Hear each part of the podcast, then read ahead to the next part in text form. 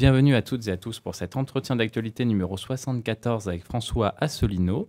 Nous sommes le 22 novembre 2018. Passons tout de suite à la première question. François Asselineau, que pensez-vous du mouvement des Gilets jaunes?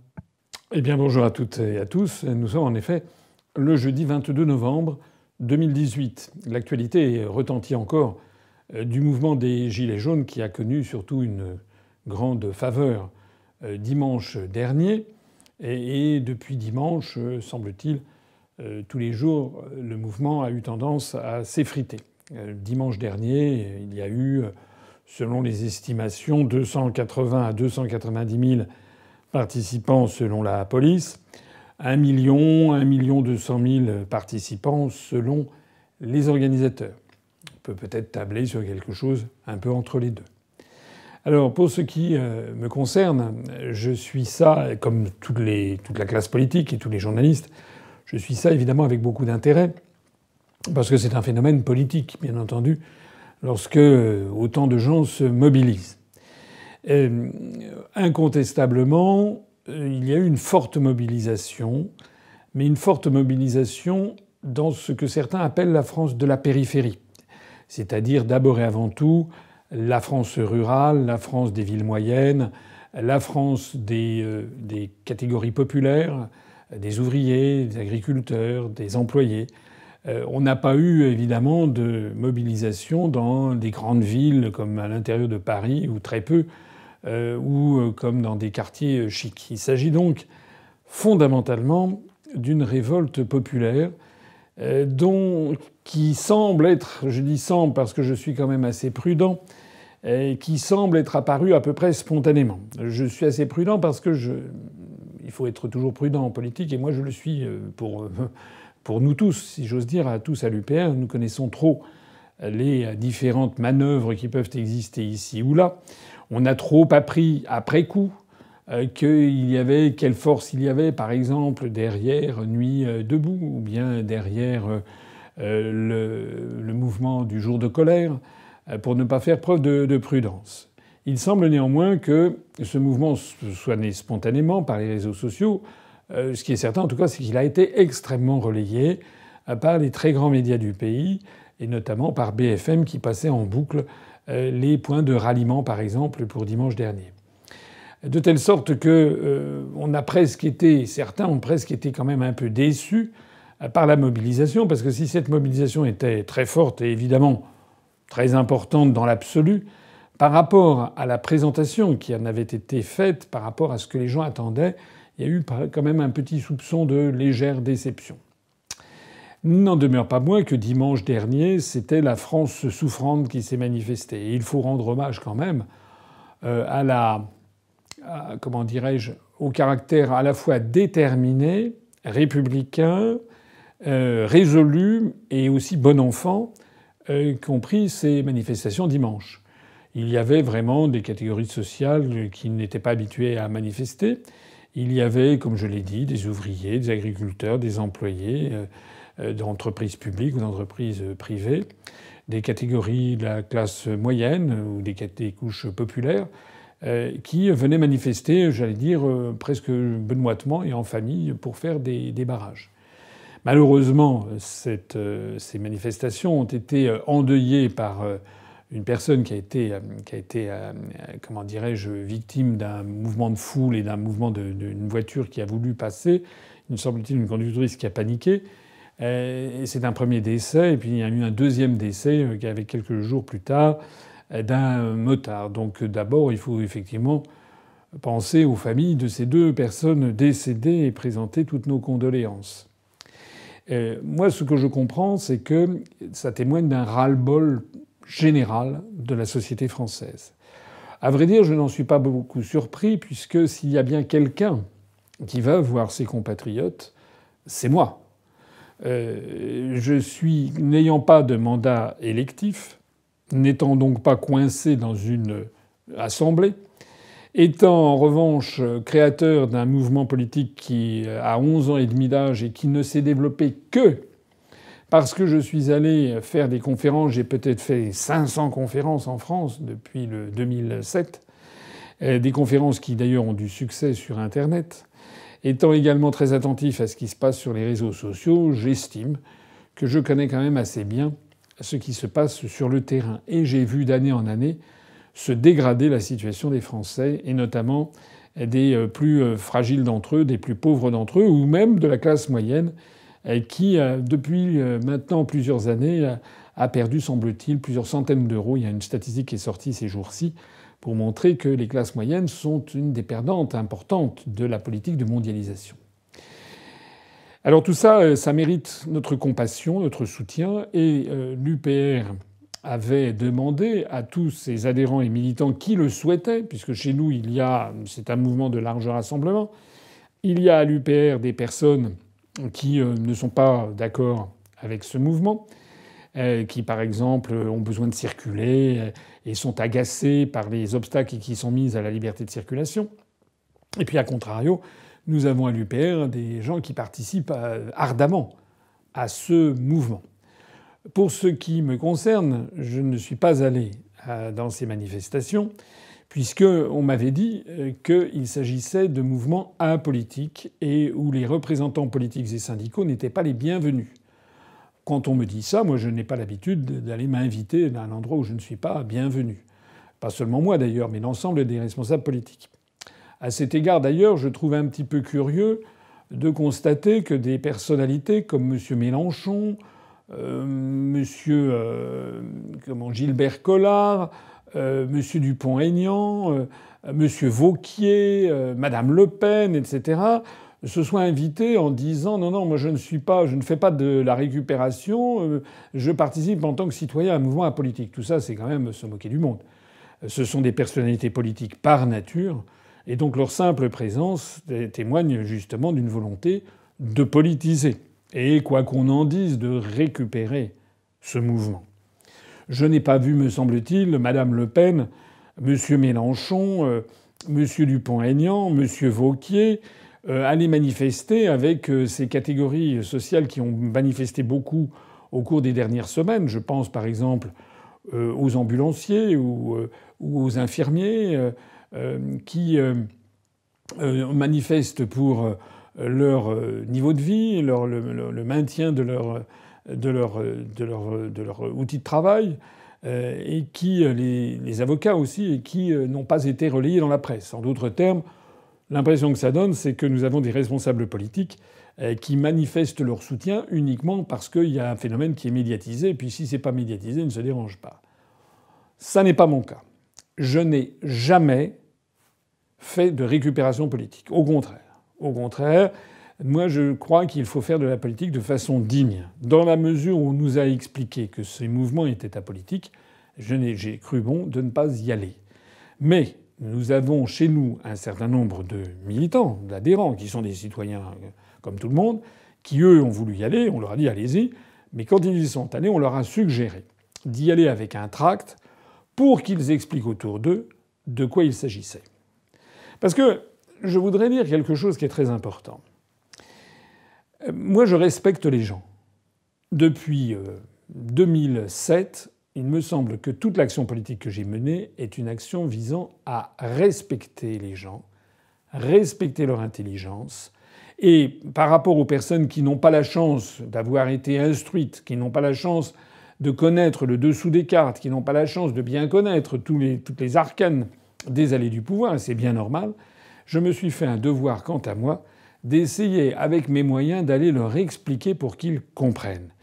Donc moi je suis l'anti-manipulateur, l'anti-récupérateur. Je suis là pour dire aux Français ce qui est la réalité de la situation.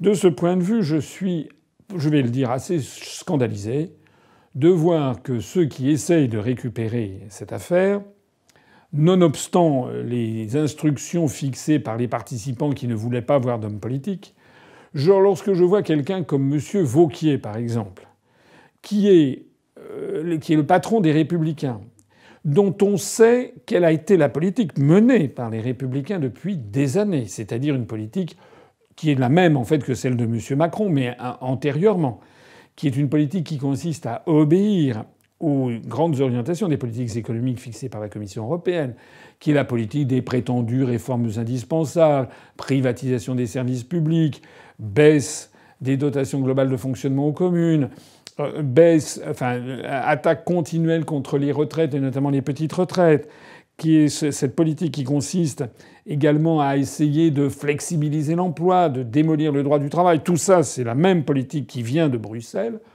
Quand je vois que M. Vauquier, tel Tartuffe dans Molière, vient prendre position avec les Gilets jaunes, ça me donne envie de vomir. Parce que c'est de la manipulation pure et simple. Voilà.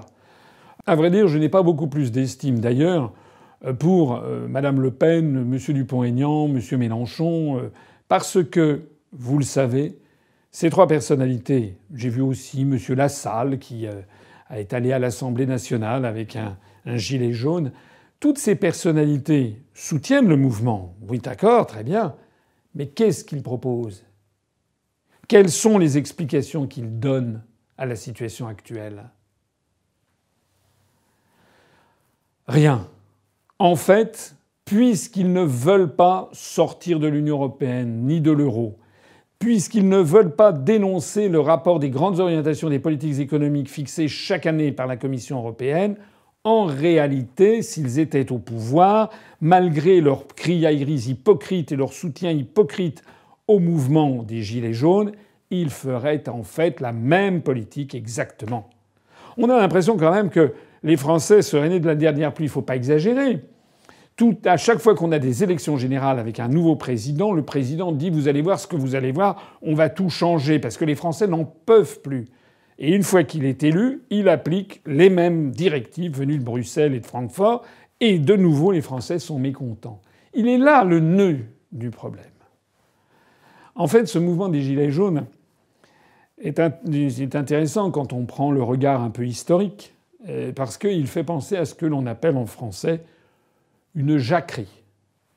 Une jacquerie, c'est une révolte spontanée de la population, en particulier une révolte paysanne, puisque le mot de jacquerie est apparu au XIVe siècle en France. Très exactement au mois de juin 1358. Qu'est-ce qui s'est passé en juin 1358 Eh bien, il s'est passé que, si vous connaissez, si vous avez euh, vu, revu ma conférence sur l'histoire de France, j'ai souvent expliqué que nous sommes en pleine guerre de Cent Ans et que, en 1356, à la bataille de Poitiers, la deuxième bataille de Poitiers, comme on dit, le roi de France Jean II, dit Jean le Bon, est fait prisonnier par les Anglais qui le prennent en otage et qui l'emmènent à Londres. pendant quatre années, le roi de France sera prisonnier à Londres. J'ai expliqué que c'est l'époque où justement il y a des troubles qui se développent en France et justement il y a l'apparition de la première jacquerie. Pourquoi? Parce que le souverain est parti. La France est sous tutelle étrangère. Les aristocrates sont apparus comme ayant failli à la défense de la patrie. C'est ça que pensent les paysans. Notamment, il y a eu la bataille de Crécy, il y a eu des batailles terribles qui ont été perdues, la bataille de Poitiers. Et donc, les paysans français estiment que l'aristocratie, les seigneurs féodaux, ne, réalisent pas ce qu'ils doivent faire, c'est-à-dire leur devoir, c'est de protéger militairement la France et militairement la nation. Et c'est comme les Français de l'époque ont le sentiment que tout est bouché, que les dirigeants ont fauté, n'ont pas défendu la France, que par ailleurs la France n'est plus souveraine puisque son souverain a été pris en otage à l'étranger, c'est à ce moment-là qu'apparaît une révolte de paysans menée par un quelqu'un dont le nom restera célèbre, qui s'appelait Jacques Bonhomme, qui était un, paysan. Enfin, c'est un de ses surnoms, parce que son vrai nom était différent. Et c'est ce nom de Jacques Bonhomme, Jacques, qui a donné la jacquerie. C'est-à-dire une révolte populaire, notez-le bien, parce qu'il y a des. Vous savez que j'aime bien l'histoire et que j'aime bien ces clins d'œil de l'histoire.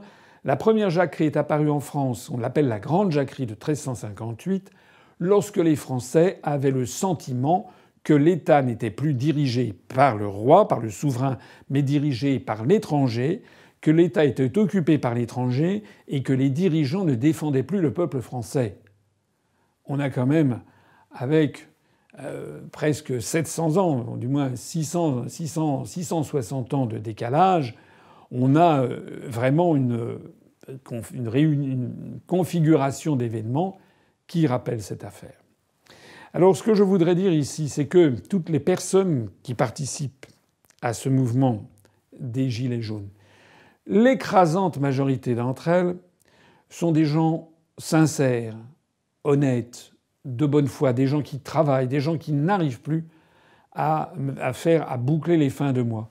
Et s'il y a bien quelqu'un qui se bat pour leur situation, et depuis bientôt 12 ans, c'est moi.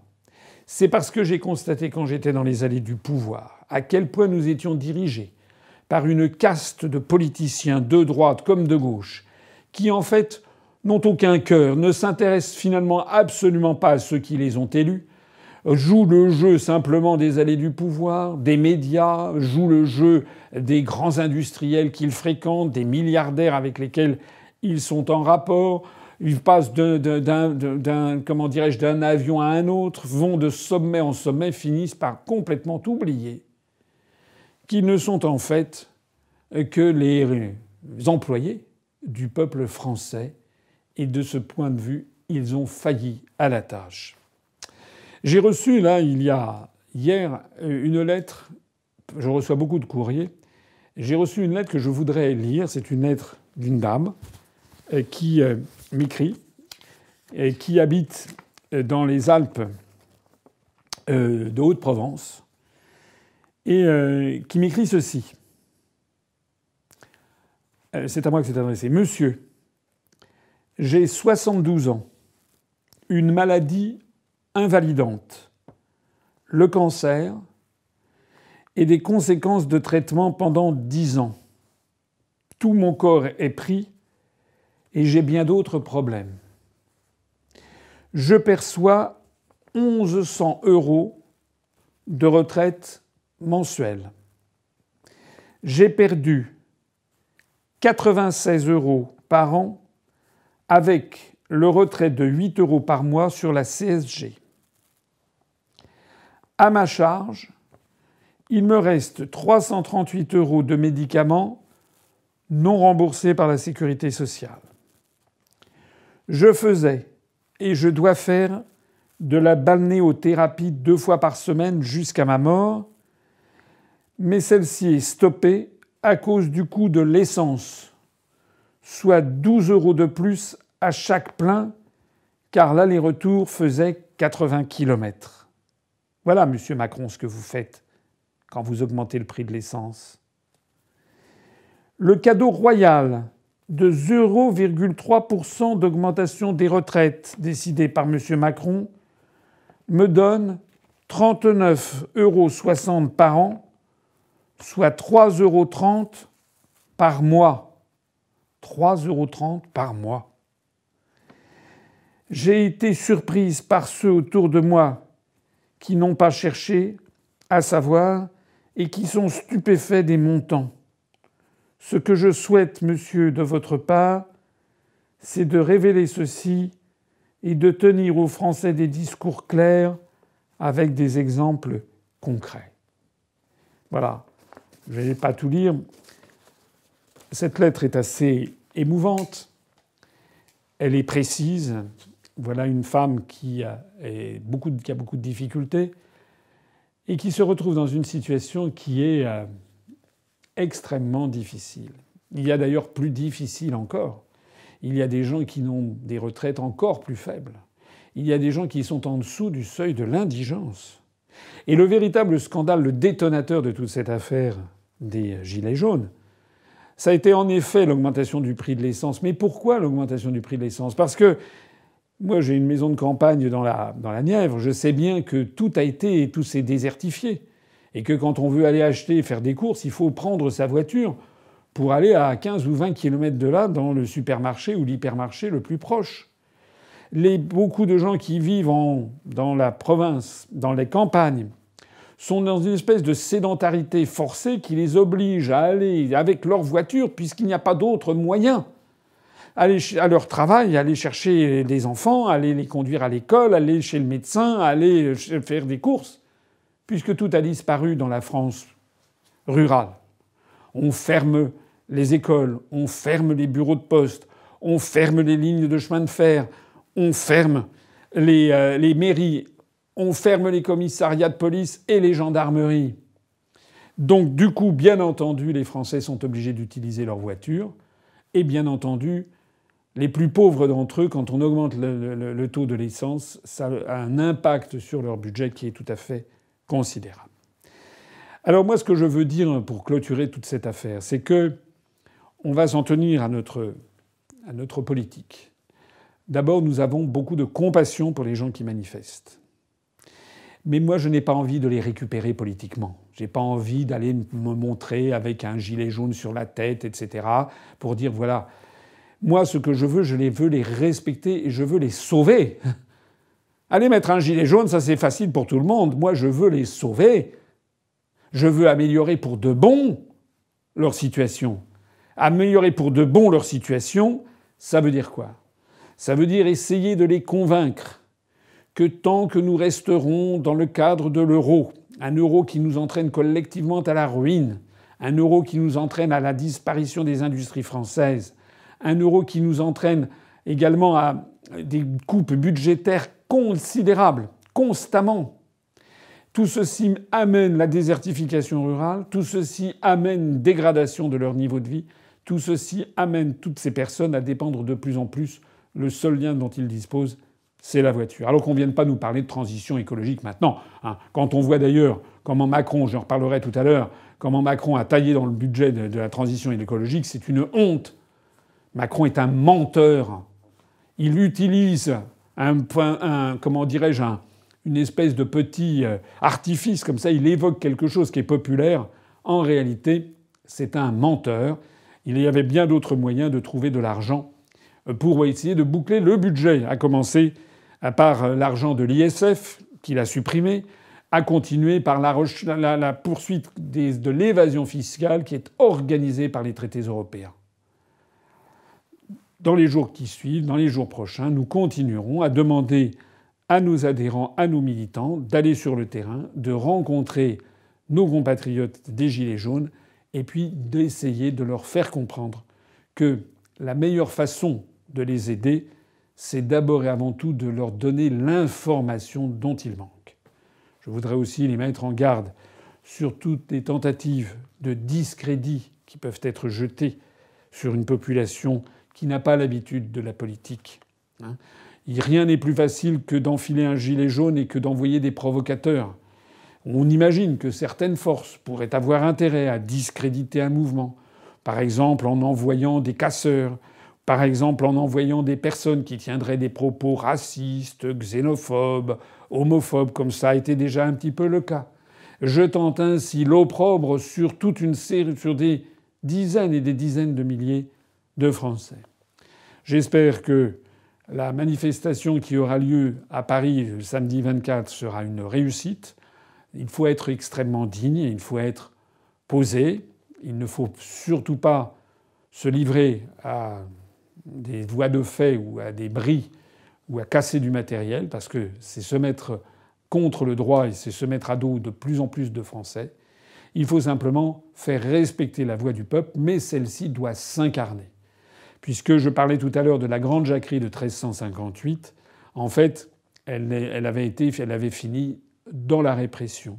Et l'histoire générale des jacqueries paysannes, c'est d'ailleurs qu'en général, elles ne débouchent pas sur grand-chose, mais elles débouchent sur la répression, sauf quand elles sont reprises à leur compte par une force politique, une force qui leur apporte ce qui leur manque, c'est-à-dire une ossature et une pensée et une analyse de la situation et des propositions concrètes. Voilà. Tout le débat est là maintenant. C'est la raison pour laquelle j'invite toutes les personnes qui manifestent dans le cadre des Gilets jaunes à essayer de bien comprendre quelle est l'origine de leur problème. L'origine, c'est pas Macron. Ben, Macron, c'est un problème en tant que tel. Mais la vraie origine, c'est pas Macron. De même que c'était pas Hollande, de même que c'était pas Sarkozy. La vraie origine de leur problème, elle vient de quelque chose d'au-dessus. Elle vient du fait que, comme en 1358, les Français ne sont plus maîtres chez eux, sont dirigés depuis l'étranger et l'élite française, comme en 1358, a trahi le peuple français. Quel bilan tirez-vous de l'élection législative partielle dans la première circonscription de l'Essonne? Alors nous étions, vous le savez, euh, candidats, nous avions présenté un candidat l'UPR pour euh, la première circonscription de l'Essonne qui connaissait une législative partielle du fait de la démission de Manuel Valls, député euh, qui a décidé de quitter ses fonctions pour aller se présenter comme candidat à la mairie de Barcelone en Espagne. Nous avons présenté comme candidat Yavar Siakalroudi, qui se trouve être par ailleurs mon directeur de cabinet. Nous avons fait une campagne de terrain très active. Yavar a été parfait dans ce rôle.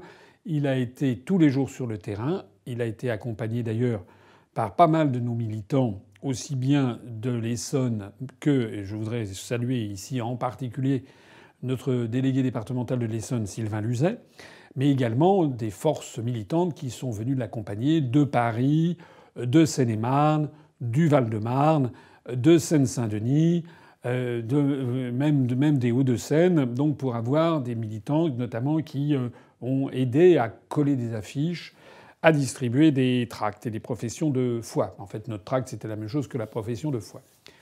On s'y était pris un peu à la dernière minute, un peu comme tout le monde, puisque le délai entre la démission de Manuel Valls et la fixation de la date de la, des élections avait été extrêmement court. Donc il y avait eu beaucoup de partis qui avaient été pris un petit peu au dernier, au dépourvu. Alors, euh, qu'est-ce que l'on peut, qu'est-ce que l'on peut en dire? On peut en dire, j'ai oublié de préciser que je suis allé moi-même, je crois cinq ou six fois, soutenir notre candidat. Euh, et euh, nous avions également le soutien de Philippe Pasco, que nous avons eu le plaisir d'accueillir dans nos universités d'automne. Il avait participé à une table ronde l'année dernière et cette année, il était venu comme visiteur euh, à la table ronde de Valère il y a quelques semaines. Euh, Philippe Pasco, qui euh, est lui-même a été adjoint au maire d'Evry et qui a été à Bondoufle. Alors, le résultat, vous l'avez vu sur, certainement, je me permets de le, rappeler, nous avons fait 1,42% des suffrages. Alors, aussitôt, j'ai vu sur Internet certains de nos sympathisants qui euh, ont baissé les bras, ont dit Ouh là là, mais c'est nul, qu'est-ce qu'on est mauvais, on n'y arrivera jamais, votre communication est archi nulle, et ci, et ci, et ça. J'avoue que c'est un petit peu agaçant et un petit peu irritant, non seulement pour moi, non seulement pour notre candidat qui a fait vraiment tous ses efforts et qui a été extrêmement bien accueilli, qui est très très bien passé, mais c'est aussi agaçant pour tous les militants qui euh, vont sur le terrain. Ce que je voudrais dire, euh, c'est que euh, tout le monde sait que ce que nous disons est difficile. J'aimerais que ceux qui nous donnent des conseils sur le thème qu'il faut changer la communication, j'aimerais qu'ils me disent est-ce qu'ils ont parlé autour d'eux de l'idée de l'UPR, des analyses de l'UPR, et est-ce qu'ils sont arrivés à convaincre beaucoup de personnes dans leur entourage? Je me doute que ça ne doit pas être beaucoup. Pourquoi? Parce que nous nous heurtons à un problème fondamental, c'est que la population française a fait l'objet d'un véritable lavage de cerveau depuis 60 ans. De telle sorte qu'il n'y a pas de miracle, de la même façon que tout un chacun autour de soi, dans sa propre famille, dans ses propres amis, parmi ses propres collègues de travail, sait bien qu'il a les pires difficultés généralement, déjà à intéresser sur la question européenne, déjà à intéresser à la politique elle-même, et ensuite progressivement faire venir à nos analyses, c'est extraordinairement difficile. Donc que ceux qui nous donnent des conseils comme Yaka, Faucon, feraient bien de méditer déjà ce qu'elles-mêmes elles ont fait et quels ont été les résultats qu'elles ont obtenus. Alors, je ne vais pas dire que le score de 1,42% est un score extraordinaire, bien entendu. Mais évidemment qu'on préférerait plus.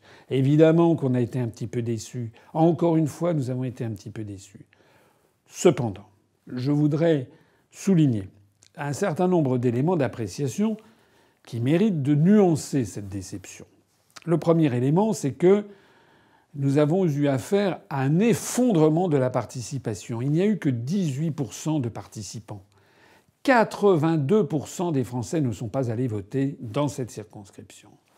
C'est le drame numéro un. Et de ce point de vue, j'avoue que personnellement, j'en veux beaucoup à certaines figures qui euh, parlent sur Internet et qui appellent les gens à l'abstention. Parce que le résultat de l'abstention, c'est quoi? C'est que une toute petite minorité va voter, et les minorités qui vont voter, ce sont en général, c'est le cas notamment pour les élections législatives partielles, ce sont en général des gens qui font partie de réseaux proches des autorités en place. C'est la raison pour laquelle, en réalité, dans ces résultats, celui qui est arrivé en tête, c'est M. Choix, le maire d'Evry, l'ancien proche de Valls, quelqu'un qui a été trotskiste, puis Parti socialiste, puis quand il a vu que le Parti socialiste était mort, il est passé à En Marche, il s'est fait élire avec l'étiquette d'En Marche sans avoir l'étiquette, puisque comme il a compris que M. Macron en fait est vomi par une grande partie de la population française, il n'a pas voulu avoir l'étiquette d'En Marche, il s'est présenté comme candidat libre, mais en fait, En Marche n'a pas présenté de candidat contre lui. Il a eu le soutien des autres maires de la circonscription, des cinq autres maires, et notamment de M. Bechter, qui était le principal responsable des Républicains. C'est une espèce de tambouille politicienne infâme, mais de ce que l'on nous a dit sur le terrain, nous avons vu beaucoup d'électeurs sur le terrain qui ont dit à Yavar, qui m'ont dit à moi quand les, les quelques fois où je suis allé soutenir Yavar, qui nous ont dit Vous n'imaginez pas les pressions que nous avons de la part des maires, notamment les agents municipaux, les gens qui bénéficient de HLM. C'est ça qui s'est passé. C'est le clientélisme à l'état pur. Et quand les autres ne vont pas voter, ben évidemment, euh, ça fait monter, et ça a été le résultat. Celui qui est arrivé en tête, c'était le candidat, pseudo-candidat d'En Marche, au moment même où il y avait la révolte des Gilets jaunes. On voit donc bien quand même qu'il y a un véritable problème de représentation en France. Ce pourquoi notre résultat n'est finalement quand même pas aussi décevant que ça, c'est que dans ce désastre ambiant, nous, nous avons quand même amélioré notre score. Certes, ça n'est pas, je ne vais pas me donner le ridicule de, pousser un cocorico, mais quand même, on avait 0,80% des suffrages au mois de juin 2017, lorsqu'il y avait eu l'élection, le 11 juin 2017, le 18 novembre 2018, nous avons eu 1,42%. C'est-à-dire une très forte augmentation de l'ordre de 70% de, notre, de notre pourcentage. Ça s'est traduit par une, malheureusement par une perte de voix. Ça paraît bizarre, mais c'est dû au fait que l'abstention est devenue massive. Mais je renvoie les personnes intéressées au calcul que nous avons publié sur notre site à part le NPA, l'UPR est le parti qui a le moins perdu de voix entre les deux élections. L'UPR a perdu 17% de ses voix, alors que Lutte ouvrière a perdu 32% de ses voix, le Front national a perdu 38% de ses voix, le PS, l'ex-PS devenu En Marche, tout en arrivant premier, En Marche a perdu 45% de ses voix par rapport à juin 2017. Le Parti communiste a perdu 49% de ses voix. La France insoumise, Madame Amrani, est arrivée en numéro 2. Elle fera donc le dimanche prochain, elle va faire le deuxième tour. Madame Amrani est passée de 4868 voix à 2277. Elle a perdu 53% de ses voix. Les Républicains, avec l'alliance de l'UDI et du Chasse, Pêche, Nature et Tradition, ont perdu 60% de leurs voix. Et je ne mentionne même pas les partis qui n'ont même pas été en mesure de présenter un candidat. Je pense en particulier au Modem, je pense en particulier au Parti pirate, je pense en particulier à Debout la France. C'est d'autant plus bizarre que le parti de M. Dupont-Aignan n'ait pas présenté de candidat dans cette circonscription, que M. Dupont-Aignan, justement, est un élu de l'Essonne, est un élu du département. Pas de la circonscription, mais du département. Bref, quand on compare par rapport aux autres, et c'est quand même intéressant en politique de voir, on ne peut pas euh, faire comme ça une critique dans l'abstrait. Il faut voir ce qu'ont fait les autres. On s'aperçoit que l'UPR, à la seule exception du NPA, mais le NPA qui a eu nettement moins de voix que, que, l'UPR, à la seule exception du NPA, l'UPR est le parti qui a le mieux maintenu ses voix. Ça veut donc dire que nous avons réussi à fidéliser notre électorat et même à progresser dans l'électorat, ce qui confirme d'ailleurs ce que l'on voit quand on se rend sur place avec la notoriété de, de, l'UPR, ma notoriété personnelle. J'avoue que nous avons été tous très très bien, très bien accueillis. Voilà. Donc euh, il ne faut pas tirer beaucoup de, enfin, il ne faut pas aller euh, chercher non plus midi à 14 heures. Il s'agissait d'une élection législative partielle, mais nous avons nous la fierté d'avoir participé à quasiment toutes les élections depuis le mois de janvier jusqu'au mois de novembre. Je ne suis pas sûr qu'il y aura, je crois qu'il n'y aura plus d'élections maintenant. Donc tout le stock a été épuisé. Donc sur les 11 ou 12 élections qui ont eu lieu depuis le début de cette année, euh, dont une élection territoriale en Polynésie et tout le reste c'était des élections législatives, nous avons participé à toutes les élections, sauf à l'élection législative à Wallis et Futuna, mais nous avons participé sinon à toutes les élections et nous avons participé également à l'élection territoriale en Polynésie, où nous avons présenté une liste homme-femme, homme-femme, homme-femme, une liste à parité de 73 noms en Polynésie, avec des personnes qui devaient résider aux îles Marquises, aux îles du Vent, aux îles Sous le Vent, aux, îles Tuamotu, aux Gambier et aux Australes. Il ben, faut le faire. Et d'ailleurs, nous avons été le seul parti politique national à le faire. Alors, ce qui ce que l'on peut conclure de tout ce cycle d'élections, premièrement, c'est que l'UPR, à l'exception de Wallis et Futuna, a participé à toutes les élections. Donc, selon les critères du CSA, c'est un critère que le CSA retient pour l'accès aux médias. J'observe qu'il y a d'autres mouvements politiques qui sont loin d'avoir participé à toutes les élections. Deuxièmement, notre score moyen, c'est amélioré sensiblement. L'année dernière, aux élections législatives de juin 2017, notre score moyen était aux alentours de 0,7, 0,7, 0,8. Aujourd'hui, notre score moyen est aux alentours de 1,3, 1,4. C'est-à-dire pas tout à fait, mais presque un doublement. Alors bien sûr, certains vont dire mais à cette allure, on n'y arrivera jamais. Mais nous sommes dans un combat de titans. Nous sommes le seul mouvement politique réellement d'opposition au système. Certains disent qu'il faut changer la communication. Bien sûr qu'on peut toujours améliorer la communication. Mais encore une fois, je l'ai dit en préambule, voyez ce que chacun d'entre vous arrive à convaincre autour de soi. Et après, on en reparle. Le problème numéro un, c'est de franchir le mur des médias. Le problème numéro deux, c'est d'arriver à faire passer des analyses qui sont contraires à tout ce que les Français ont entendu depuis 60 ans. C'est d'ailleurs pour cette raison que la plupart des autres partis politiques qui sont pusillanimes appellent il faut une autre Europe, etc., il faut un autre euro, on ne peut pas sortir. C'est parce que tout simplement, ils ont renoncé. Ils ont baissé les bras devant le flux de propagande européiste. Eh bien, nous, nous ne baisserons pas les bras. Parce que nous continuerons à dire ce que nous avons à dire, nous continuerons à nous battre pour ce pour quoi nous devons nous battre, c'est-à-dire la liberté, la souveraineté et l'indépendance de la France. Et comme c'est ça le seul vrai sujet qui, qui, gouverne tous les autres, les questions économiques, sociales, politiques, diplomatiques, militaires, industrielles, agricoles, scientifiques, éducatives, tout découle de cette clé de voûte-là, nous ne lâcherons pas notre combat. Nous parviendrons tous ensemble, le moment venu, à renverser le cours de l'histoire et à rendre à la France et aux Français leur liberté et leur indépendance nationale. Merci pour cette analyse détaillée. Maintenant, passons à la scène européenne. Que s'y passe-t-il? Oh ben, Il se passe toujours beaucoup de choses sur la scène européenne. Je vais aller assez rapidement en balayant ça rapidement. Donc, premièrement, j'ai noté qu'en Grèce, il y avait eu une une manifestation des employés du service public contre la rigueur. Euh, parce qu'en fait, la situation en Grèce est toujours aussi catastrophique. Hein. L'endettement de l'État grec est toujours de 160% du PIB.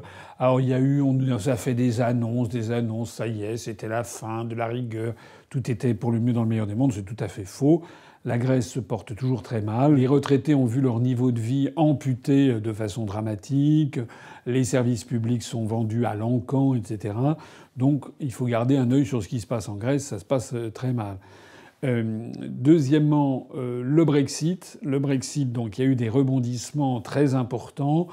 il y a eu quatre ministres du gouvernement de Mme May qui ont démissionné lorsque Mme May a révélé le type d'accord auquel elle était parvenue avec Bruxelles, avec M. Barnier. Mais en fait, M. Barnier, c'est pas vraiment M. Barnier, semble-t-il. Bien qu'il soit le commissaire chargé des négociations, il est surtout flanqué d'une adjointe qui est une Allemande, qui, paraît-il, est beaucoup plus ferme et beaucoup plus euh, euh, calculatrice dans ses objectifs avec, avec le gouvernement britannique. En fait, Mme May a, trouvé un projet, a proposé un projet qui a soulevé une bronca euh, à Londres. Euh, le départ de plusieurs, quatre ministres de son gouvernement venant après trois autres, hein, on en est à sept ministres qui sont partis. Euh, parmi les quatre ministres, il y a d'ailleurs le ministre Dominique Raab qui était chargé du Brexit, qui à l'évidence a découvert dans l'accord que Mme May avait passé avec les autorités de, de, la Commission des choses qu'il ne connaissait pas. Je rappelle que son prédécesseur, David Davis, avait déjà démissionné, ce qui signifie donc que Mme Theresa May, en fait, joue une politique qui est quand même une politique traîtresse par rapport aux objectifs du Brexit. Ça ne va, elle ne va sans doute pas l'emporter au paradis, puisque, semble-t-il, elle n'aura jamais la majorité à la Chambre des communes pour parvenir à faire avaliser cet accord, puisque c'est un accord qui, en fait, soumet la souveraineté du Royaume-Uni pendant des années, sans qu'il y ait d'ailleurs de date limite, à un accord, comment dirais-je, de libre-échange avec l'Union européenne, où le Royaume-Uni subirait toutes les décisions euh, de, Bruxelles sans pouvoir y contribuer. Bon, on va voir ce qui va se passer, mais au jour d'aujourd'hui, comme on dit, il est assez probable que cet accord va être rejeté par la Chambre des communes. C'est d'ailleurs la raison pour laquelle euh, hier soir même encore, le, 21 novembre, eh, Madame May était de nouveau, annonçait de nouveau qu'elle repartait à Bruxelles pour essayer fébrilement de trouver un accord. Il est en fait vraisemblable que la France, l'Allemagne euh, et d'autres pays de l'Union européenne en fait veuillent vraiment forcer à humilier les Britanniques. C'est une, une politique euh, bête non seulement c'est une, stupide, mais c'est une faute euh, parce que ça ne marche pas. Les Britanniques, c'est un très grand peuple. Les Britanniques ne se laisseront, ils ont bien raison d'ailleurs, ne se laisseront pas humilier. Donc la probabilité croît de jour en jour que, en fait, le Brexit ait lieu sans aucun accord. Et à ce moment-là, ben, on verra ce qui se passera. Ça sera intéressant pour tout le monde. Je n'ose pas imaginer euh, que Mme May, qui a toujours dit le contraire, euh, puisse décider d'un deuxième référendum pour essayer de faire revenir les Britanniques sur leur décision.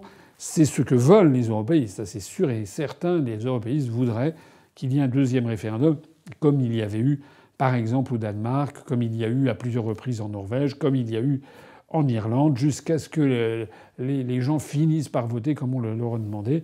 Madame May a dit qu'il n'en était pas question. Nous allons voir la suite. Également, sur la scène européenne, ce qui se passe en Italie. Je signale au passage que nous avons publié sur notre site un dossier intéressant, très intéressant par Guillaume Morès, c'est un pseudonyme de l'un de nos jeunes adhérents qui travaille dans un cabinet de consultants anglo-saxons sur la situation des banques italiennes. Donc c'est un gros dossier qui est vraiment un dossier, alors un petit peu technique, hein, mais un dossier intéressant, comme vous n'en trouverez nulle part ailleurs sur la scène politique française. Je reviens sur ce que je disais tout à l'heure euh, c'est que nous, nous, essayons constamment de donner de l'information et la plus facile à expliquer possible, la plus intelligible possible. On essaie, on n'y arrive peut-être pas tout le temps. Mais au-delà de cette situation des banques italiennes, il y a évidemment la situation du budget, puisque l'on a appris donc hier, 21 novembre, que euh, la Commission européenne avait décidé définitivement de rejeter le budget italien. Ce qui va donc ouvrir la voie à une partie de bras de fer entre le gouvernement euh, de euh, M. Giuseppe Conte, flanqué de ses deux vice-présidents Salvini et Di Maio, d'un côté, et la Commission européenne de l'autre, peut-être allant jusqu'à des sanctions. Hein. voilà ce qu'il faut, ce qu'il faut saisir. Il faut au passage relever que le gouvernement italien, pour essayer d'amadouer la Commission européenne, avait quand même montré patte blanche, c'est le moins que l'on puisse dire, puisqu'ils ont annoncé qu'ils allaient augmenter de façon considérable le programme des privatisations des services publics et des entreprises publiques existantes en Italie. C'est quand même assez extraordinaire d'ailleurs quand on y réfléchit que tous les pays européens soient tous obligés de privatiser leurs services publics parce que vous avez une camarilla d'escrocs qui sont à Bruxelles qui l'exigent. C'est quand même dingue. C'est le poids des traités, le poids du rapport sur les grandes orientations des politiques économiques. On voit bien que c'est une stratégie. Hein, quand vous avez, ça n'est pas possible que si c'était des bons médecins, il y a des pays qui sont dans des situations différentes. Un bon médecin ne donne pas le même médicament à tout le monde. Ça veut dire que c'est que les, les, différentes situations nécessiteraient des politiques différentes. En réalité, Bruxelles est là pour piller le patrimoine des peuples d'Europe. Voilà. Eh bien, malgré cet effort, puisque le gouvernement de Rome a annoncé qu'il ferait jusqu'à. Il était prévu, je crois, de privatiser pour un milliard d'euros. Ils ont annoncé 18 milliards d'euros de privatisation. Ça n'a pas empêché la Commission européenne de décider de poursuivre quand même, enfin de, rejeter quand même le, budget de l'Italie et donc d'ouvrir la voie peut-être à des sanctions financières contre l'Italie. Affaire à suivre. Voilà. Et puis, euh, dernier point sur cette scène politique euh, européenne pour, pour, pour, cette quinzaine, eh bien, euh, cette petite. je ne sais pas comment on peut qualifier ça. cette anecdote, c'est concernant M. Jean-Claude Juncker, le président de la Commission européenne, le luxembourgeois. M. Juncker, qui est maintenant, c'est le, sobriquet a été donné dans le monde entier, dans toutes les salles de rédaction, dans toutes les chancelleries. On l'appelle Jean-Claude Drunker, de, ça, veut dire, ça veut dire le poivreau en anglais. Euh, c'est triste, c'est triste parce que c'est quelqu'un qui est malade en fait, M. Juncker. C'est quelqu'un qui, euh, qui est addicté, enfin qui a une, addiction à la à l'alcool, à l'évidence, euh, et qui n'arrive pas à s'en défaire. mais alors ça donne, ça donne, ça donne des images absolument pitoyables. On se rappelle les images que l'on avait vues il y a quelques mois euh, lors du sommet qui s'était tenu, je crois que c'était de l'OTAN, à, Bruxelles, où M. Juncker avait, avait titubé euh, d'une façon indigne, en fait. Et là, on a eu une nouvelle scène assez pitoyable. Il y avait un sommet sur l'Afrique du Sud, je crois, et on a vu M. Euh, Juncker qui est arrivé à la tribune. Et il avait, il était au petit matin, il était, ivre en fait. Et en s'habillant, il s'était trompé de, chaussures. Donc il avait une chaussure marron à un pied, une chaussure noire à l'autre. Et on voit une dame qui est là, une des organisatrices ou bien une des hôtesses d'accueil, qui vient le voir et qui lui susurre à l'oreille, qui lui montre qu'il n'a pas la même paire de chaussures à chaque pied. Et donc il est accompagné en titubant pour aller changer. Bon, c'est vraiment triste, c'est indigne.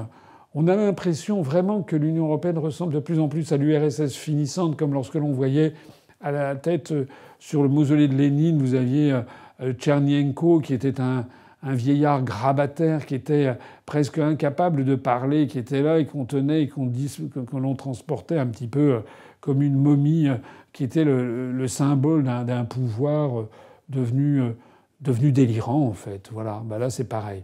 Ça fait bien, bien, bien longtemps que les dirigeants européens auraient dû demander, forcer M. Euh, Juncker à présenter sa démission. Très bien, revenons en France à présent. Quelles sont les macroneries de la quinzaine? Les macroneries de la quinzaine. Sous ce sobriquet amusant se cachent des choses qui sont un peu, un peu tristes, voire en fait révoltantes. Première chose révoltante, M. Macron continue ses voyages incessants. Euh, il est allé à Bruxelles euh, se rencontrer avec le roi des Belges. Pourquoi pas? Ça fait partie des visites protocolaires d'un chef d'État. Mais euh, je trouve que M. Macron devrait quand même ralentir les voyages. Ça va, on a compris qu'il aime ça, mais il devrait comprendre que les Français sont irrités de voir le luxe, l'apparat, le train de vie qu'il déploie à cette occasion. Euh, là, en l'espèce, on a appris qu'il était allé euh, à Bruxelles en avion. Euh, je crois que c'était en Falcon. J'espère que c'était pas dans l'avion le Air Macron One, comme le surnomme le carnet enchaîné, c'est-à-dire un gros Airbus. Je pense que c'est parce que le gros Airbus, c'est 22 000 euros de l'heure. Hein. Donc là, je pense que c'est euh, c'est en Falcon, mais enfin, nom d'une pipe, il n'y a rien de plus facile que de prendre le train qui s'appelle le Thalys pour aller de Paris à Bruxelles. Voilà. Ça coûte beaucoup moins, ça coûte très peu cher, ça pollue beaucoup moins que de prendre l'avion. En ces temps de transition énergétique, M. Macron se doit de donner l'exemple. Donc à supposer qu'il veuille aller voir le roi des Belges, et pour sans doute que sa femme est un énième numéro de gala ou de voici qui lui soit consacré quant à la taille de sa, et à la hauteur de sa jupe, euh, mais si M. Macron veut faire ça, au minimum qu'il ne gaspille pas l'argent des Français et qu'il ne pollue pas l'atmosphère. Alors autrement, il y a à ce propos d'ailleurs de, transition énergétique, euh, on a appris aussi que Macron a décidé de retirer, excusez la bagatelle, 577 millions d'euros enlevés au ministère de l'écologie qui avaient été fait affecter justement à la transition énergétique pour le verser dans le budget général, comme on dit pudiquement, c'est-à-dire en fait pour diminuer le déficit budgétaire, il doit y avoir des dérapages budgétaires. Voilà. Donc M. Macron, quand on pense qu'il est en train de mettre la France à feu et à sang avec l'affaire des Gilets jaunes, parce qu'il taxe les petits pour la transition énergétique, il n'en a strictement rien à faire, M. Macron, de la transition énergétique. On le voit, puisque le budget qui lui était alloué, hop, il l'enlève, et lui, il prend un avion euh, très polluant pour aller, pour faire un saut de puce, pour aller à Bruxelles, alors qu'on a un TGV Thalys extrêmement confortable qui mène en, une heure et demie ou à peu près, ou en 1h40, 1h50, on, fait Paris-Bruxelles. Monsieur Macron dit vraiment et fait n'importe quoi. Alors c'est plus grave encore que ce que je viens de dire. C'est que je pense qu'il a vraiment perdu la raison ou qu'il est en train de le faire. On a appris, ces jours-ci, c'était hier, on a appris que M. Macron et Mme Brigitte Trogneux, euh, ci-devant son épouse, ont décidé de faire des travaux à l'Élysée pour rénover de fond en comble la grande salle des fêtes. Moi, quand j'ai appris ça, les bras m'en sont tombés. Je connais personnellement, j'ai eu la chance, quand j'étais dans des cabinets ministériels, d'avoir été invité dans cette salle des fêtes, que ce soit du temps de François Mitterrand ou du temps de Jacques Chirac. Je peux vous dire que c'était somptueux. Il suffit de regarder les photos d'ailleurs. C'est là qu'ont lieu notamment l'intronisation, si l'on peut dire, du nouveau président de la République. C'est là qu'ont lieu les conférences de presse, c'est là qu'ont lieu les dîners d'État.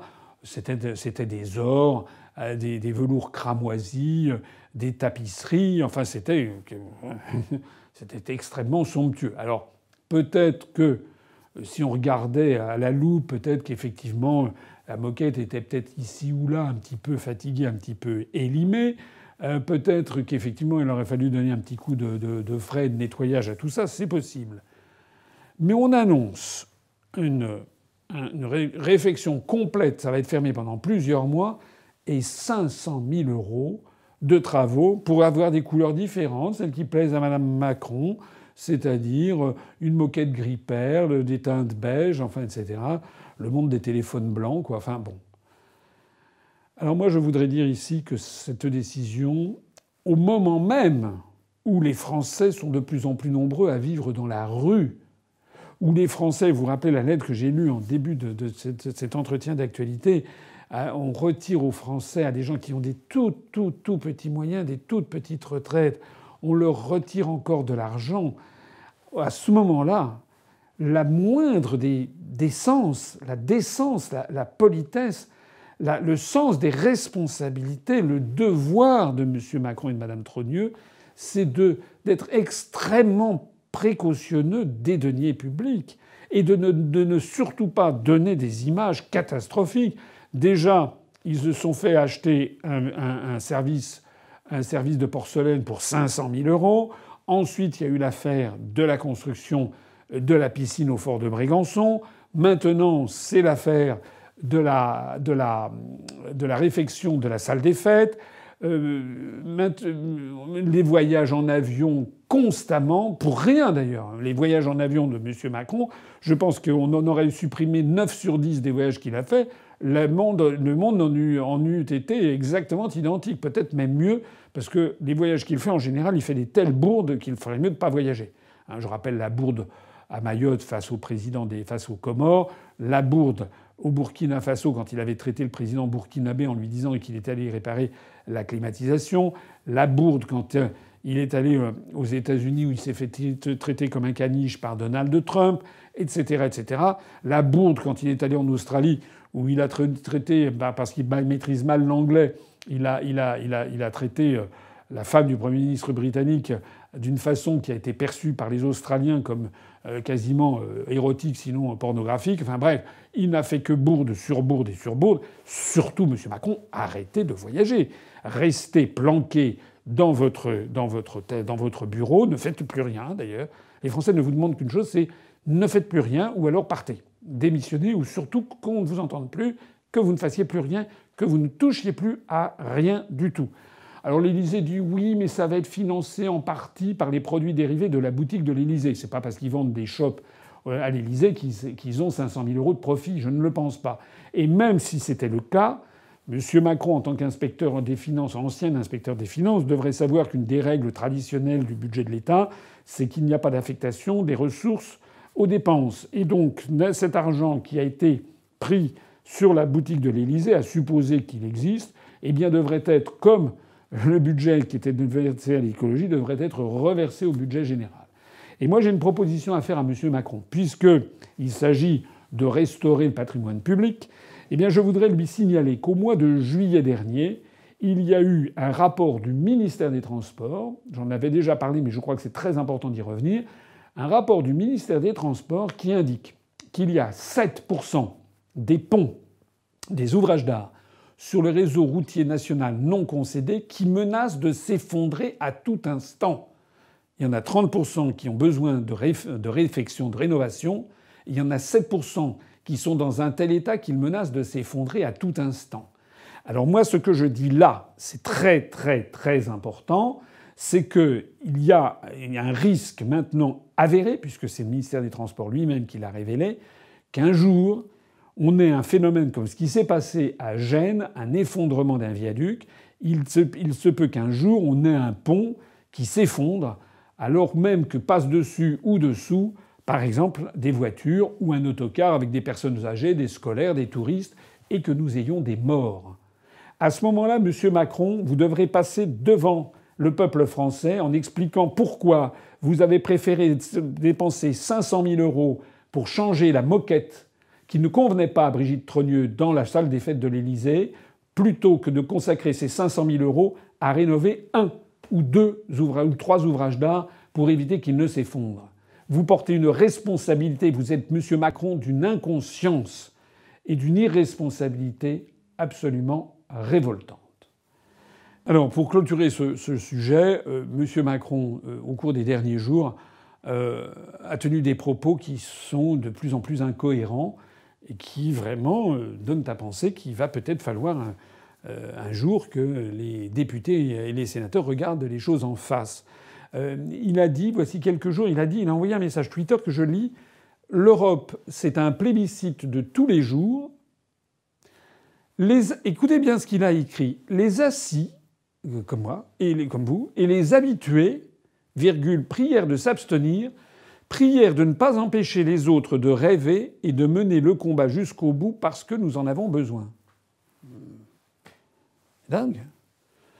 En réalité, les aciers, les habitués, c'est plutôt ceux qui, qui, sont là dans, les, dans, la Commission européenne, euh, au Parlement européen, tous ces gens qui vivent sur la bête, tous ces fonctionnaires qui vivent. Je renvoie à ma conférence euh, L'Europe, c'est la paye. C'est eux les assis et les habitués. Et c'est eux qui empêchent les autres de se développer. Donc M. Macron a une façon toujours extraordinaire de renverser, d'inverser complètement le sens des, choses qui euh, témoignent d'un esprit un petit peu fragile, pour le moins. Et puis, c'est pas un président de la République d'écrire un salmigondi pareil. Alors, on a eu encore mieux, dire, on progresse de jour en jour, on est de plus en plus éberlué. Euh, parce que euh, hier soir, 21, 21 novembre, M. Macron, qui a refusé d'aller au, congrès de l'Association des maires de France, parce qu'il a eu peur de s'y faire insulter il avait pourtant dit qu'il irait chaque année. Donc dès il avait dit ça l'année dernière. Dès l'année suivante, il ne respecte pas sa promesse, ce qui prouve que c'est quelqu'un qui est, comme on disait au Moyen Âge, sans aveu, hein, c'est-à-dire quelqu'un sans foi ni loi. Il piétine les promesses qu'il fait. Les Français ont eu l'occasion de s'en apercevoir quand ils comparent les promesses qu'il avait faites pendant son programme présidentiel à la réalité de ce qui se passe. Mais M. Macron nous en a fait une bien bonne.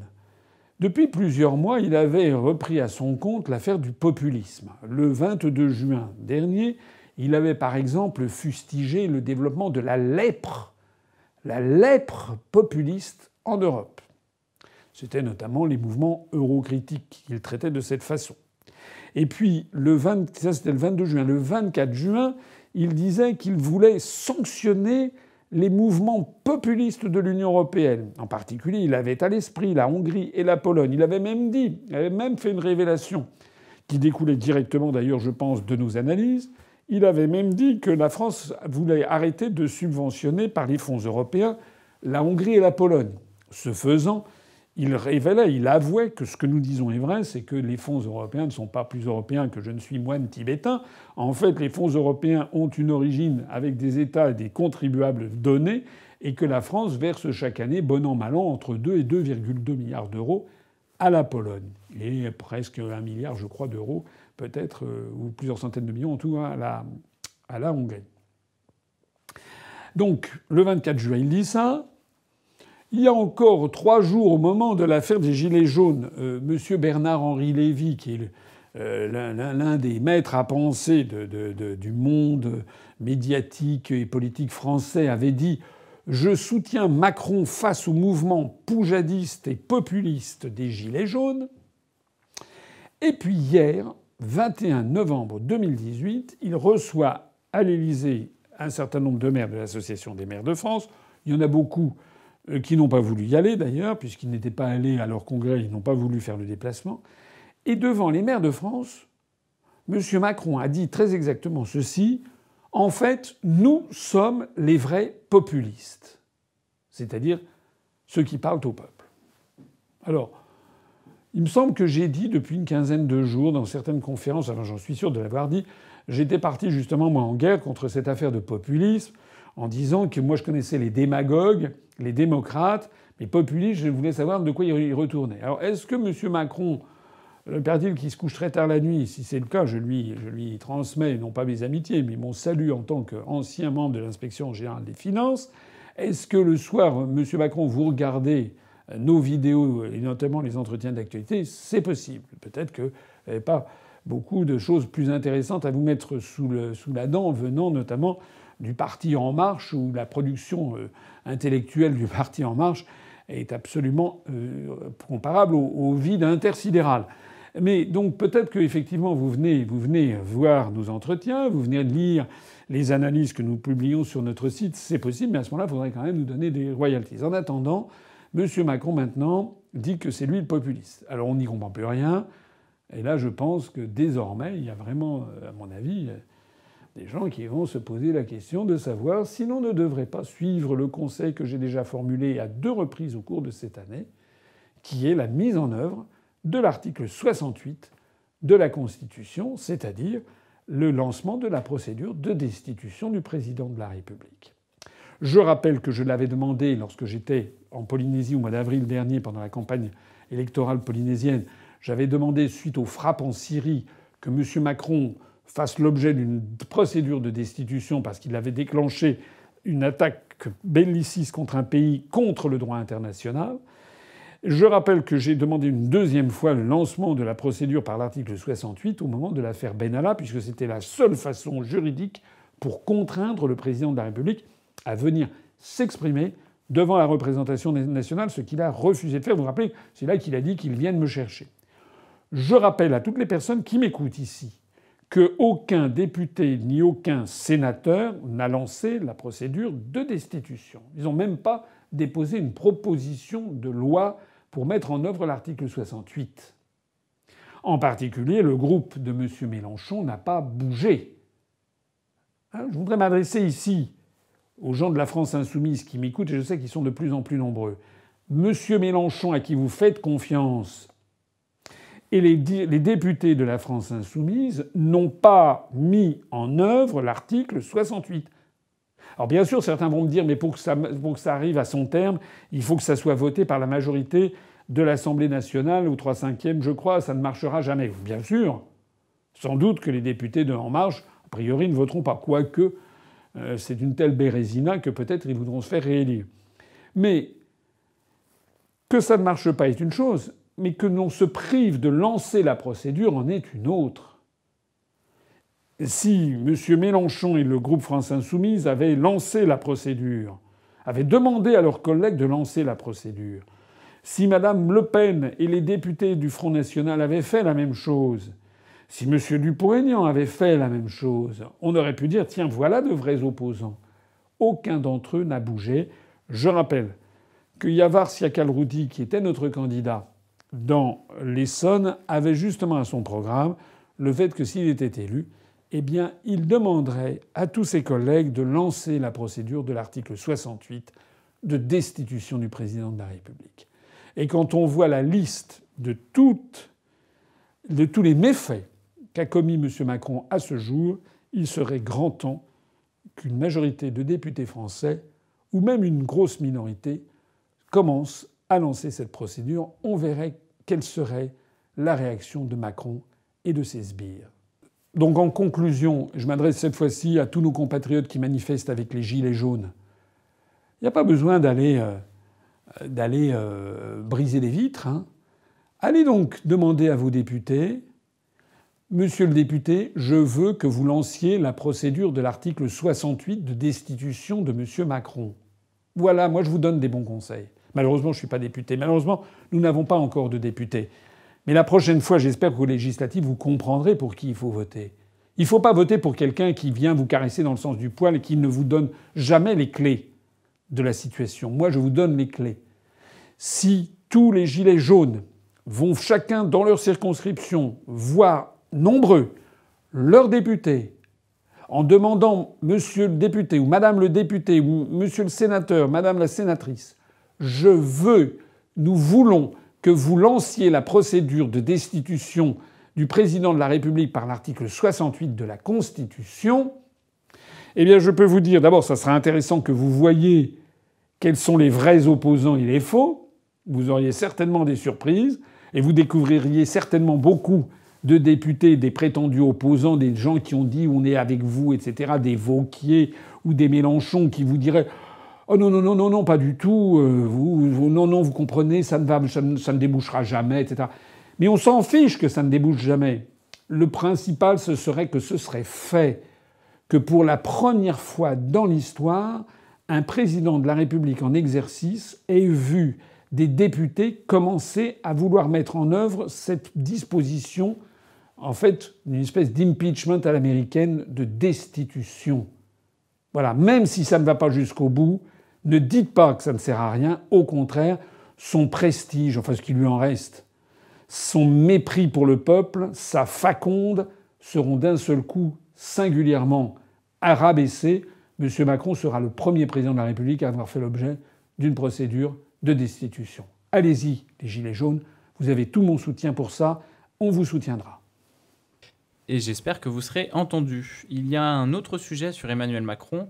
Une enquête a été ouverte sur euh, les 144 000 euros de dons mal justifiés lors de sa campagne lors des présidentielles. Qu'est-ce que vous en pensez? Oui, j'ai vu ça. Alors, c'est la CNCCFP, la Commission nationale des comptes de campagne et financement des partis politiques, qui est à l'origine de cette affaire et qui a motivé une ouverture d'une enquête par le parquet et qui a ouvert une enquête sur cette affaire. Le parquet qui étant placé plutôt sous l'autorité du gouvernement un peu bizarre. Hein. Euh, mon avis, ça va se terminer par un non-lieu, et on va dire pas du tout, en fait tout ça est très justifié, etc.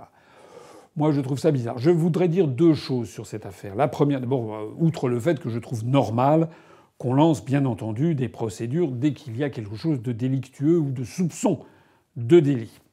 Je voudrais dire deux choses. La première, c'est que pour ce qui concerne l'UPR, aussi bien les élections législatives que pour ce qui concerne mon, ma candidature à l'élection présidentielle l'année dernière, nous n'avons fait l'objet d'aucun soupçon, d'aucune enquête. L'organisme ONG Anticor n'a pas trouvé matière à redire. Donc nous avons été toujours validés, nos comptes ont toujours été validés, et nous avons eu, bon, euh, au moment de la, de la présidentielle, la CNCCFP nous a fait une petite euh, retenu sur les, le remboursement qu'elle devait nous faire pour une question qui est honnêtement, nous, avions, nous sommes tout à fait dans notre bon droit. je pourrais expliquer ça. Ça prendrait une demi-heure, ça n'aurait pas grand intérêt, mais c'était simplement un une question d'imputation euh, d'une dépense sur un compte. Il fallait le mettre sur, une autre, sur un autre compte. Lorsque le, la CNCFP nous l'a dit, on l'a aussitôt modifié, mais c'est comme dans un jeu télévisé. Ah non, non, non, dans un premier temps, vous l'aviez mal fait, donc on vous, vous rembourse pas. Enfin, c'est pas, c'est pas du tout correct. D'ailleurs, tous les candidats, euh, il n'y a aucun candidat auquel la, commission n'a pas retenu de l'argent, sans doute, sur demande de la, de la direction du budget. Mais l'UPR n'a fait l'objet d'absolument aucune enquête, aucune suspicion. La première chose, c'est que donc du côté de la candidature à l'élection présidentielle de M. Macron, il y a des choses qui semblent louches. Et la deuxième chose que je voudrais dire, c'est que je voudrais prendre un petit peu, euh, élever un petit peu le débat. On va reprocher à 144 000 euros de dons mal justifiés à M. Macron dans sa campagne présidentielle. Bon, peut-être, c'est pas bien. Euh, si c'est délictueux, j'espère que ce sera sanctionné. Mais je voudrais rappeler ici à toutes les personnes qui m'écoutent que 30 secondes, je dis bien 30 secondes de publicité en prime time, comme on dit, c'est-à-dire à l'heure de plus grande écoute sur TF1, c'est-à-dire TF1 20h30 le dimanche soir, juste avant le film, etc. 30 secondes, ça coûte 150 000 euros pour une publicité. Les publicités sur TF1, euh, ça varie entre, disons, 80 000 et 150 000 euros selon euh, le moment de la soirée. Pour un passage de 30 secondes, alors moi, ce que je voudrais dire ici, c'est que ces, calculs, la CNCCFP, euh, en fait, on se moque un peu du monde. On veut faire croire aux Français que l'État serait extrêmement vigilant à ce qu'il y ait les mêmes conditions d'égalité en matière notamment financière, etc., qu'il n'y ait rien, qu'il n'y ait, pas un poil qui dépasse, que tout soit parfait. Sauf qu'on va attaquer M. Macron, toute la presse en parle parce qu'il y a 144 000 euros de dons non justifiés. Mais sur TF1 ou sur France 2 ou sur BFM, CNews et autres, pendant deux ans avant l'élection présidentielle et pendant la campagne pendant de l'élection présidentielle, M. Macron est passé des centaines et des centaines d'heures à la télévision sur TF1, par exemple. Je rappelle qu'il a eu un nombre d'heures très supérieur aux miennes, par exemple. Or ça, qui en compte l'équivalent financier. Puisque 30 secondes, ça peut être 100 000 à 150 000 euros de passage sur TF1. Une minute, ça, fait donc entre 200 et 300 000 euros. Et 60 minutes, eh ben ça fait jusqu'à 18 millions d'euros. 60 minutes en prime time sur 20 heures TF1.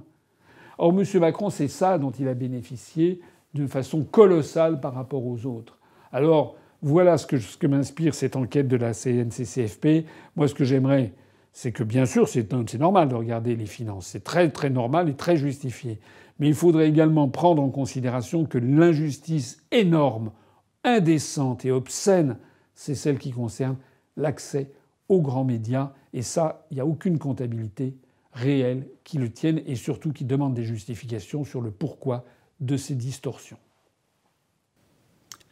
Passons maintenant à la nouvelle législative du jour. La loi sur les fake news vient d'être votée. Qu'est-ce que vous en pensez? Oh bah, C'est très simple, j'en pense le plus grand mal, parce qu'en réalité, il s'agit de s'attaquer à la liberté d'expression en France. Voilà. Alors cette loi sur les fake news, elle a eu des rebondissements. Le Conseil d'État avait tordu le nez à juste titre. Le Sénat euh, s'y était opposé. Là, ça a été voté en dernière lecture par l'Assemblée nationale. J'espère d'ailleurs qu'il va y avoir 60 députés ou sénateurs qui vont déférer cette loi maintenant au Conseil constitutionnel pour que le Conseil constitutionnel invalide tout ou partie de cette loi qui est contraire aux principes généraux de la liberté d'expression. Voilà ce que j'en pense. Alors, le plus extraordinaire, c'est que on a vu, je crois, c'est Benjamin Griveaux, le porte-parole de M. Macron, qui a dit que l'objectif de cette loi, c'était de se méfier des ingérences étrangères pendant les campagnes présidentielles. Alors ça, j'avoue qu'il y avait vraiment. Il manquait plus que ça. Parce que d'ailleurs, cette loi ne, concerne, ne vise que les trois mois précédant une élection présidentielle. Je trouve ça, je trouve ça vraiment, enfin, c'est incroyable. C'est incroyable. Je rappelle effectivement que le 14 février 2017, le journal Le Monde avait mis une une qui donnait la parole à, Richard Ferrand, devenu depuis lors euh, président de l'Assemblée nationale, euh, et qui euh, soutenait que la candidature de Macron était, était handicapée par la Russie qui voulait lui nuire. Mais de quoi je rêve Je rêve. Bon, donc en fait, comme, enfin bon, tout le monde sait que M. Macron a été élu à l'issue d'une escroquerie de propagande ultra-propagande euro-atlantiste. Si là, euh, c'est à ça que, devrait, que devrait s'attaquer cette, loi. En réalité, je pense que cette loi sera très difficile à appliquer. C'est un coup d'épée dans l'eau. Il y avait d'ailleurs déjà une loi qui réprimait les, fausses informations. On a en France un arsenal législatif sur la diffamation, l'insulte, les lois contre les fausses informations. Donc là, c'est quelque chose qui est surabondant je pense que cette loi ne sera pas, ne sera pas appliquée. En tout cas, je prends ici un engagement devant tous les Français qui m'écoutent. Si nous arrivons au pouvoir, dans les premières semaines, nous ferons un toilettage généralisé de toutes les mesures liberticides qui auront pu être prises depuis quelques années, et en particulier sous la présidence Macron. Hein. C'est-à-dire que nous, d'abord, comme je l'avais indiqué dans le programme présidentiel, nous euh, ferons très attention à, la, comment à la sauvegarde des libertés publiques, hein, notamment euh, les, fichiers, les transferts de fichiers, la surveillance par les caméras, etc., etc. Parce que si on veut lutter contre le terrorisme, il y a des moyens beaucoup plus efficaces que d'avoir recours à ça. Il suffit déjà d'arrêter de fricoter avec euh, l'Émirat du Qatar et l'Arabie saoudite. Hein. On n'a pas parlé de l'affaire Khashoggi, mais il y aurait beaucoup de choses à en dire. Donc c'est beaucoup plus efficace que d'aller surveiller euh, Madame, euh, Madame Duchemin euh, qui va faire son marché à Romorantin. Hein. Ça, c'est quand même la première chose que je voudrais dire. Et deuxièmement, ben, ces différentes lois, on les regardera. Et toutes celles comme celle-ci qui sont, qui prétendent brider la liberté d'expression des gens, eh bien, elles seront abrogées. C'est l'engagement que je prends. Eh bien, merci. L'entretien touche à sa fin. Est-ce qu'il y a un autre sujet sur lequel vous auriez aimé vous arrêter? Oui, euh, un dernier sujet peut-être, euh, enfin deux, sujets. Euh, il y en a un qui concerne la vie du monde. Parmi le flot d'informations quotidiennes, il y en a parfois qui vous font un peu plus sursauter que d'autres. J'avoue que j'ai sursauté en voyant cette information que certains d'entre vous ont peut-être vue. On a découvert mort sur une plage en Indonésie un cachalot euh, qui était mort. Et lorsque les sauveteurs ont tiré la, bête, qui était morte, donc ils l'ont ouverte, et ils ont découvert à l'intérieur qu'il y avait 6 kilos de matière plastique, notamment des centaines de gobelets en plastique, des tongs, euh, je ne sais pas quoi, c'est tout juste qu'il n'y avait pas un parasol, et puis... Euh, et puis enfin voilà.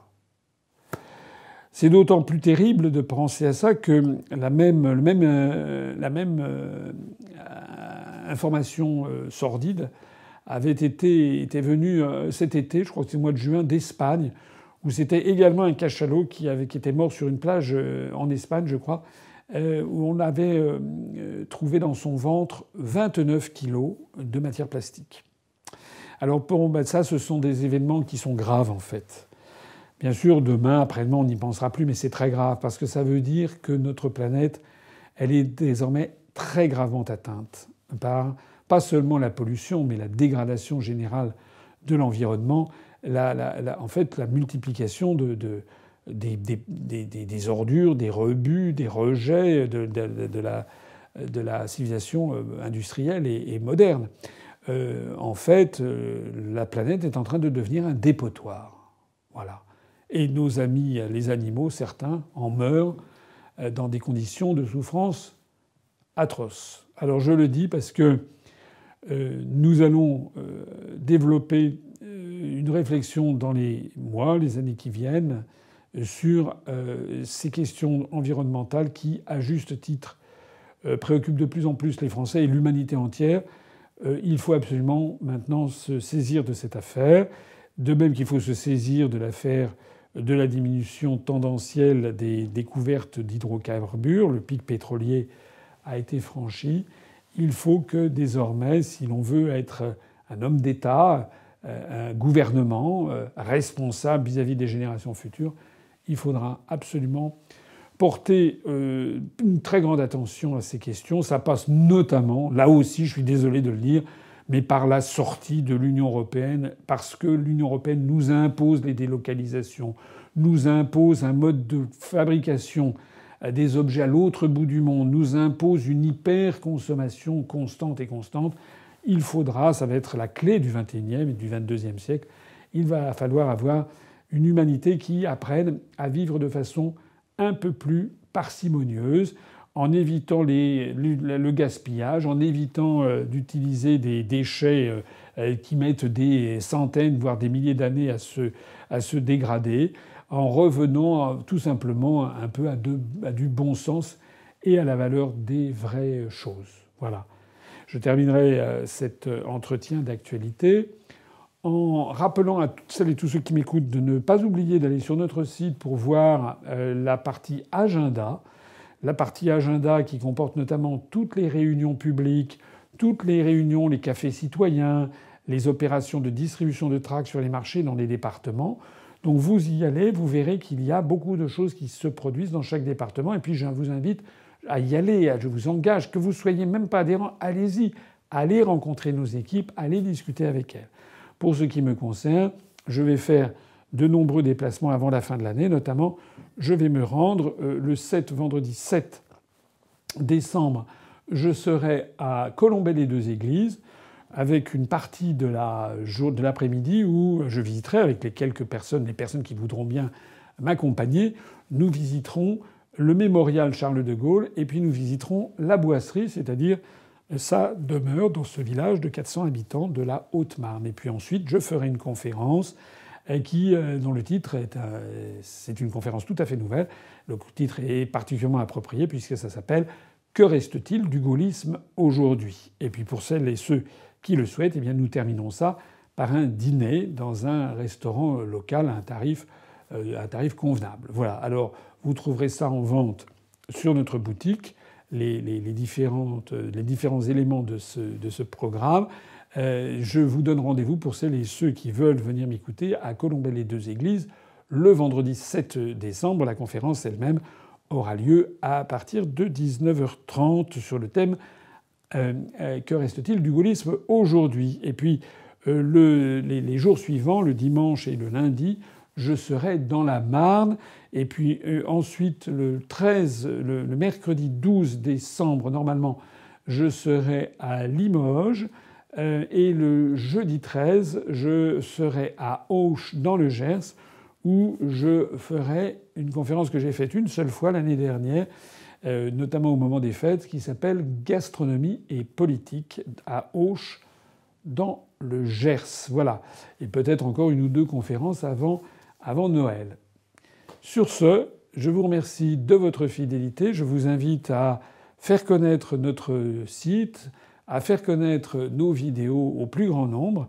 Nous avons franchi récemment les 75 000 abonnés à notre chaîne YouTube et les 20 millions de vues. Je crois qu'on est d'ores et déjà d'ailleurs à quelque chose comme 20 euh, millions, 20 euh, millions 100 et quelques mille vues.